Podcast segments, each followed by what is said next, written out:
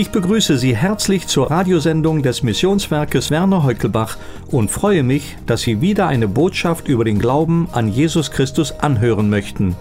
Noch mehr unserer Radiobotschaften können Sie jederzeit auf unserer Internetseite missionswerk-heukelbach.de herunterladen und anhören. Jetzt spricht zu Ihnen Peter Bronslig.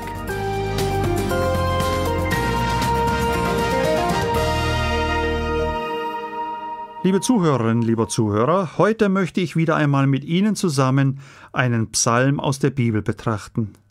Die Psalmen sind wirklich eine überaus kostbare Schatzkammer, aus der wir göttliche Wegweisung für unser Leben, Glaubensstärkung, Trost, Ermahnung und Hoffnung empfangen dürfen. Psalm 131 ist von David geschrieben. Er umfasst nur drei Verse aber Sie werden staunen, wie viel Wertvolles und wie viel geistliche Nahrung diese drei kleinen Verse beinhalten. Ich nehme an, dass David diesen Psalm im fortgeschrittenen Alter verfasst hat und er das Ergebnis reicher persönlicher Erfahrungen mit seinem Herrn und Gott ist. In diesem Psalm wird uns die Frage beantwortet, welch innere Einstellung für einen Gläubigen notwendig ist, um echtes Lebensglück, tiefe Zufriedenheit und lebendige Hoffnung von Gott zu empfangen. Vers 1 Herr, mein Herz ist nicht hoffärtig, und meine Augen sind nicht stolz. Ich wandle nicht in großen Dingen, die mir zu hoch sind. König David gibt uns hier Einblick, wie er mit Gott im Gebet über den Zustand seiner Seele spricht. Er nennt hier einige Eigenschaften, die ihm sehr zu schaffen gemacht haben, die er aber mit der Hilfe des Herrn überwinden durfte. Er sagt seinem Herrn und Gott, dass sein Herz nun nicht mehr hoffärtig ist. Das ist ein anderes Wort für hochmütig. Er spricht auch den Stolz an. Hochmut und Stolz gehen Hand in Hand und können einen Menschen ruinieren. Der Hochmut und der Stolz überheben die eigene Person nach dem Motto ich bin der Größte. Auf meine Leistungen und auf meine Meinungen kommt es drauf an. Ich habe alles im Griff. Ich glaube an mich und bin mir selbst am wichtigsten. Ach, wie schnell merken wir, dass diese Eigenschaften aus der Schule der Gottlosigkeit kommen. Nur wer sich nicht bewusst ist, dass sein Leben völlig von Gott und von seinem Segen abhängig ist, kann so reden. Hochmut und Stolz sind genau das Gegenteil, das unser Herr und Heiland Jesus Christus uns vorgelebt hat. Er sagt in Matthäus 11, Vers 29, Lernt von mir, denn ich bin sanftmütig und von Herzen demütig, so werdet ihr Ruhe finden für eure Seelen. Auch als Christen müssen wir uns eingestehen, dass wir nicht ganz frei sind von hochmütigen, egoistischen Regungen. Auch wenn wir fromm reden und die Bibel kennen, ist es möglich, dass solche eiternden Geschwüre der Sünde in unserem Herzen sind. Und darum ist es gut, wie David im Psalm 139 zu beten, Erforsche mich, Gott, und erkenne mein Herz, prüfe mich und erkenne, wie ich's meine, und siehe, ob ich auf bösem Wege bin, und leite mich auf ewigen Wege. Gott hat ihm Einblick gegeben in sein Herz, und er ist darüber sehr erschrocken. Ja, die Sünde tummelt sich in unserer Seele, und wir sind aufgerufen, mit der Hilfe des Herrn das Böse mit dem Guten zu überwinden. Und damit kommen wir zum zweiten Vers. Fürwahr, meine Seele ist stille und ruhig geworden, wie ein kleines Kind bei seiner Mutter. Wie ein kleines Kind, so ist meine Seele in mir.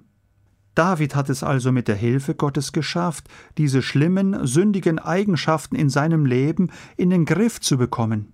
Natürlich nicht völlig und hundertprozentig, auch als treue Christen bleiben wir in unserem Wandel unvollkommen und müssen immer wieder dazulernen, immer wieder uns reinigen lassen und Gott um Vergebung bitten.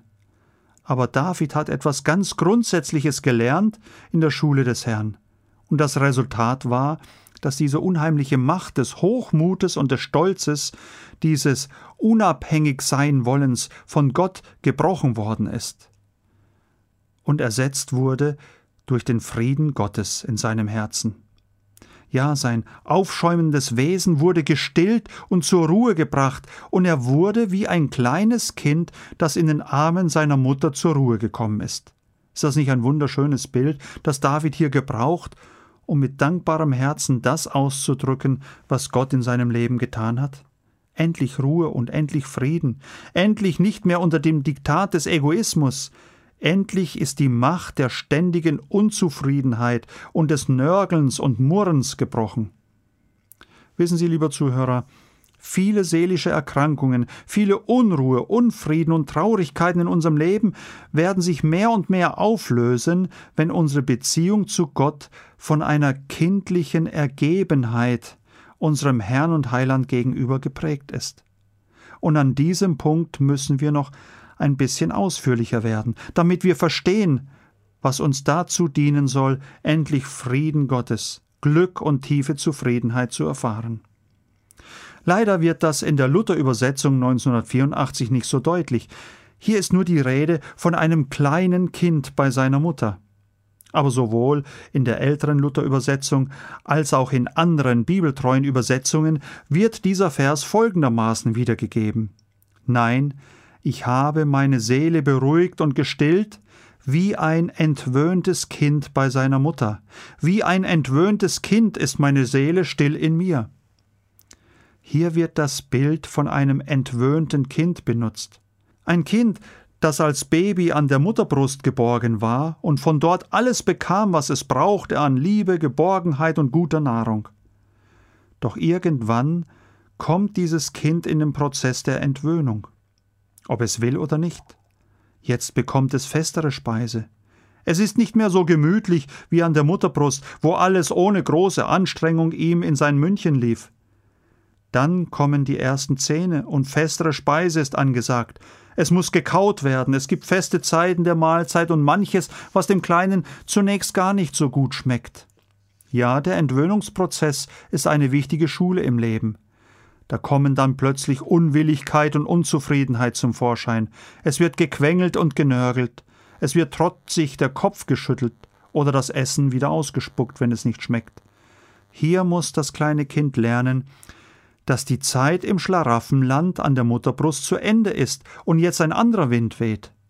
Und wenn der Entwöhnungsprozess durchlaufen ist, wird sich der Zustand der Seele verändern. Gute Eltern, die im Sinne Gottes ihr Kind erziehen, werden es an den Punkt führen, an dem es bewusst oder unbewusst eine Entscheidung treffen wird. Beuge ich mich dem, was mir meine Eltern vorgeben, oder bleibe ich ein ständiger Quengler und Nörgler, der aufsässig ist und eigentlich gegen die kämpft, die ihn von Herzen lieb haben und ihm helfen wollen, fähig fürs Leben zu werden? Und wohl dem Kind, das konsequente Eltern hat, die in Abhängigkeit von Gott das Kind erziehen.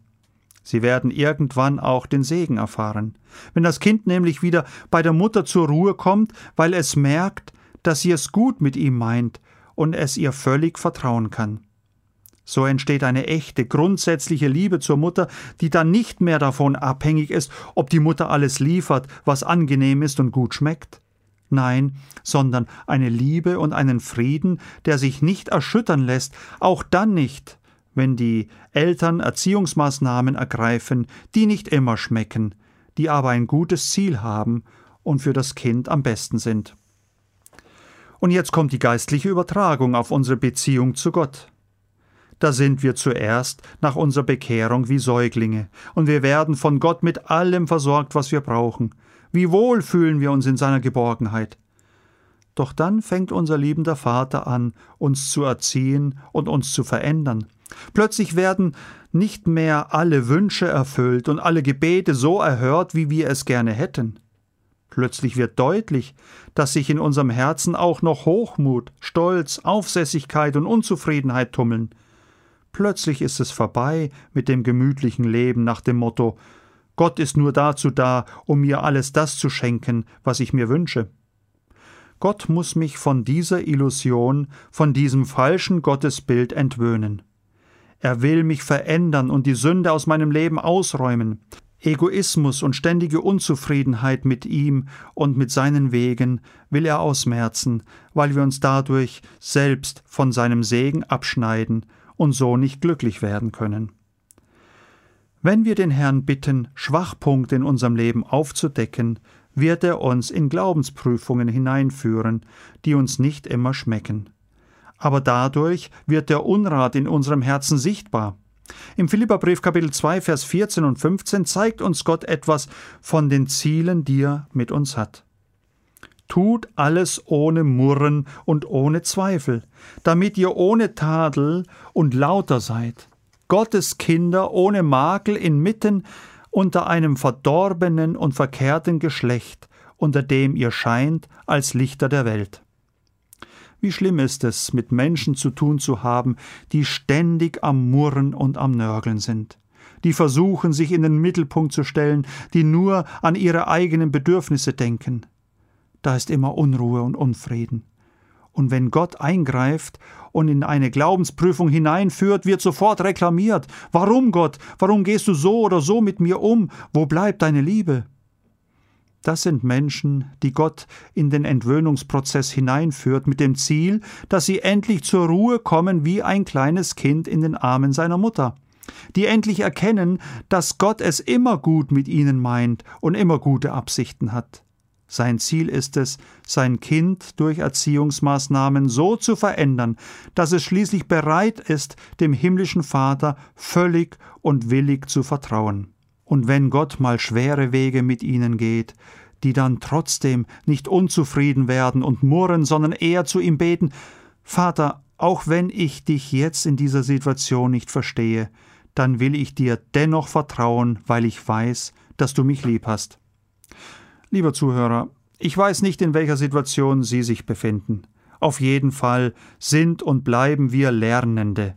Wir haben es nötig, dass Gott uns erzieht und uns verändert, aber wir wollen uns nicht querlegen und uns gegen den Herrn und seine Führungen sträuben, sondern wollen uns willig ergeben und uns ganz und gar seiner Gnade überlassen. Bitte hören wir doch auf, gegen Gott zu kämpfen und zu rebellieren. Warum machen wir es ihm denn so schwer, wenn er uns erziehen will? Wie viel Kraft, wie viel Streit, wie viel Tränen könnten wir uns ersparen, wenn wir uns demütig vor dem Herrn beugen und ihm sagen Herr, nicht mein Wille geschehe, sondern dein Wille. Herr Jesus, nicht die Erfüllung meiner Wünsche soll mir das Wichtigste sein, sondern ich möchte ein Leben führen, das dir gefällt und das für andere Menschen ein leuchtender Wegweiser deiner Gnade und deiner Liebe ist. Herr, ich will nicht mehr nur um mich besorgt sein, sondern will mich auch um andere Menschen kümmern, für sie beten, sie ermutigen, sie trösten oder ihnen in irgendeiner Weise praktisch helfen. Bitte vergib mir meinen Eigensinn und auch meinen Hochmut. Bitte, lieber himmlischer Vater, vergib mir alle meine Schuld und reinige mich mit dem Blut deines Sohnes Jesus Christus von allen Dingen, die dir nicht gefallen. Mach aus mir ein Werkzeug deines Friedens, so wie David im Psalm seine Landsleute eingeladen hat. Israel, hoffe auf den Herrn von nun an bis in Ewigkeit. Amen.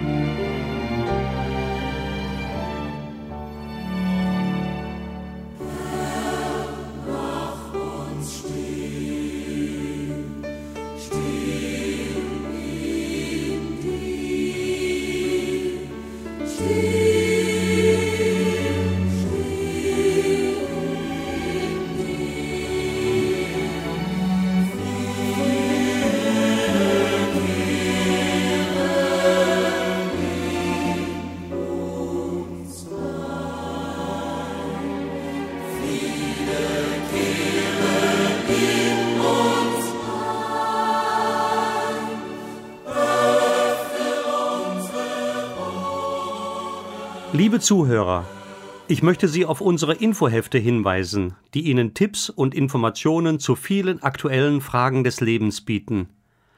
Wir möchten Ihnen helfen, die Dinge des Lebens aus der Sicht Gottes zu sehen und aus einer persönlichen Beziehung zu ihm Hilfe zu finden. Fordern Sie bitte kostenlos und unverbindlich eine Übersicht über unsere Infohefte an. Gerne schicken wir Ihnen Informationsmaterial. Schreiben Sie bitte an das Missionswerk Werner Heukelbach 51 700 Bergneustadt, Deutschland. Ich wünsche Ihnen von Herzen den Frieden Gottes und seine Bewahrung in allen Situationen Ihres Lebens.